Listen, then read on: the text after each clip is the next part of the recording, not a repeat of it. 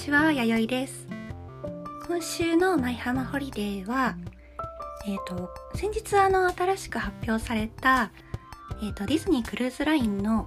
えっ、と、ディズニーウィッシュ号の話と、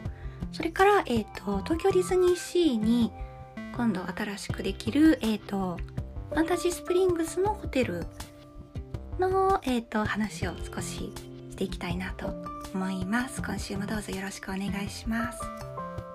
で、あの、なんでこの2つの話をしようと思ったのかっていう話なんですけど、あの、ファンタジースプリングスのホテルって今のところ、なんか全然こう、情報が出てこないというか、とりあえず作るよっていう話と、場所はここだっていう話と、あとはあの、まあなんかリゾートラインからちょっと見えてなんか嬉しいみたいなそういう話しか今のところなくて名前もわからないしあの正直何が入ってるのかっていうのも全然こう出てこないのでそこであのこの間あのクルーズラインの発表を見てて思ったんですけどやっぱりこう今回のホテルってラグジュアリークラスなんていうんですかねこうこれまでの舞浜のディズニーホテルより一段階上でちょっとラグジュアリーなホテルになりますよっていうことだったのでそこに来てあクルーズ船ってラグジュアリーだなってなんか思ったんですよ。であのそれぞれこう今走ってるプロジェクトの中で一番こう近そうというかあの共通点がありそうだなと思ったのが今回のあのディズニーウィッシュ号なんですね。であの2021年2022年に出すものとしてディズニーが今考えている最新のラグジュアリーっていうのはこれだっていうのがおそらくあの今回のクルーズ船に詰まってると思うのでなのでそこからあの、まあ、ファンタジースプリングスのホテルのなんかなんか何かしらヒントがあるんじゃないかな、まあ、もうこじつけですけどあの、まあ、ヒントをちょっともらってこのホテルがどんなホテルになるのかっていうのを予想してみようかなっていうのがあの今週のテーマになります。でえっ、ー、とそのディズニーウィッシュ号の発表を見ていてあのいくつか面白いなと思ったのがまずえっ、ー、と結構いろんなあの作品いろんな会社の作品から幅広くあの要素が入ってるなっていうのがあのまず一つ目で、えーとまあ、ミッキーたちはもちろんあの、まあ、プリンセスもいれば「えーと、スター・ウォーズ」とかあと「トイ・ストーリー」ピクサーとかあと,、えーと、マーベルがあの全部入りなんですよね。でえっ、ー、となのでおそらく最近の流れとしてはとりあえず全部入れようみたいなのがある気がするのであのファンタジースプリングスのホテルもちょっとそこはあのもう完全にこの予想なので違うかもしれないんですけどいろんな作品の要素が散りばめられてるのかなって思うんですよね。なので、え、ー、と客室とかあと,、えーと、エントランスとか、まあ、共用部分とかいろんな作品が出てくる可能性があるかなとただあの「トイ・ストーリーは」あのすぐあの近くに「トイ・ストーリーホテル」ができるので、まあ、そこはなんかないかな、まあ、ピクサーの他の例えばあの何ですかね最近のだとうんなんだろう人気がありそうなところでホテルに使いやすそうなところでいくと、まあ、カーズとかそういった要素が入ってきても面白いかなって思うんですよね。あとあの「スター・ウォーズ」の今回あのあれ何なんだろうバーなんですかねバーみたいなのがクルーズ船にこう大人な雰囲気で入るらしいんですけど、まあ、ああいう感じであのちょっとずつちょっとずつ取り入れてくるのかなとかはあのまあ、たりただあのファンタジースプリングス結構特殊というかあのなんか独自のストーリーがありそうなのでなんかか独自路線を突き進んでいく可能性もまあなくはない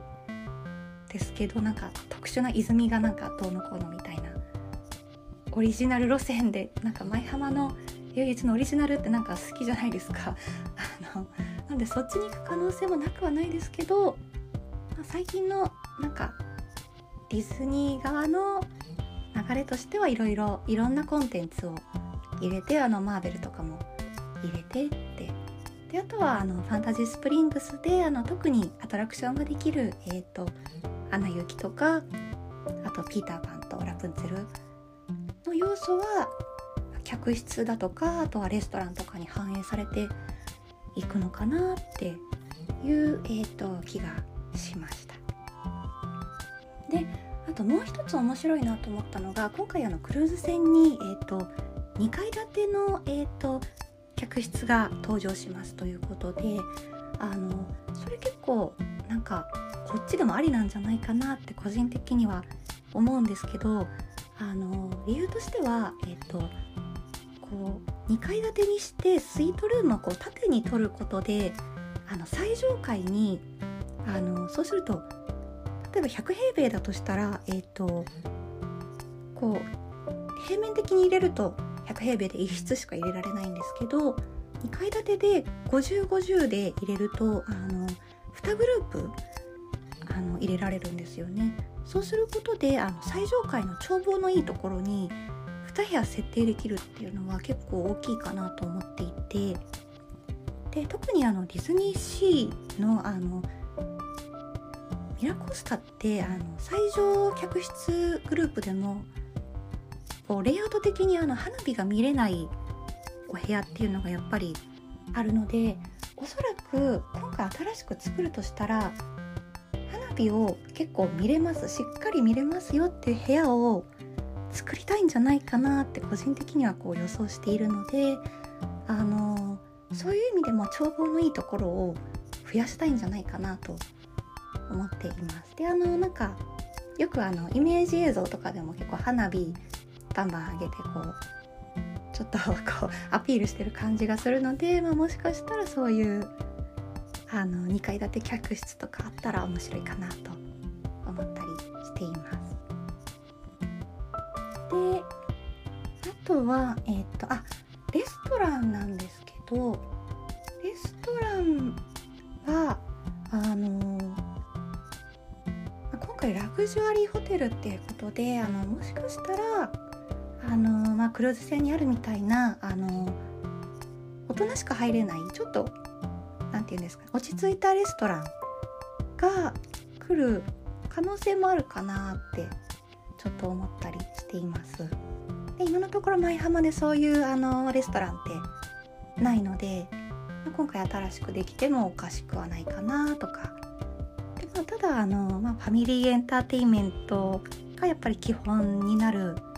場所になるので、まあ、子ども向けのあの託児というかあの子どものエリアみたいなのを新しく作ってで、まあ、大人は大人で楽しむみたいな。であの今回ディズニーウィッシュ号のあの子供専用エリアみたいなところってなんかあのイマジニア体験ができたりとかなんかすごく面白そうなのでこれあのそういう類のものが来たら結構面白そうだな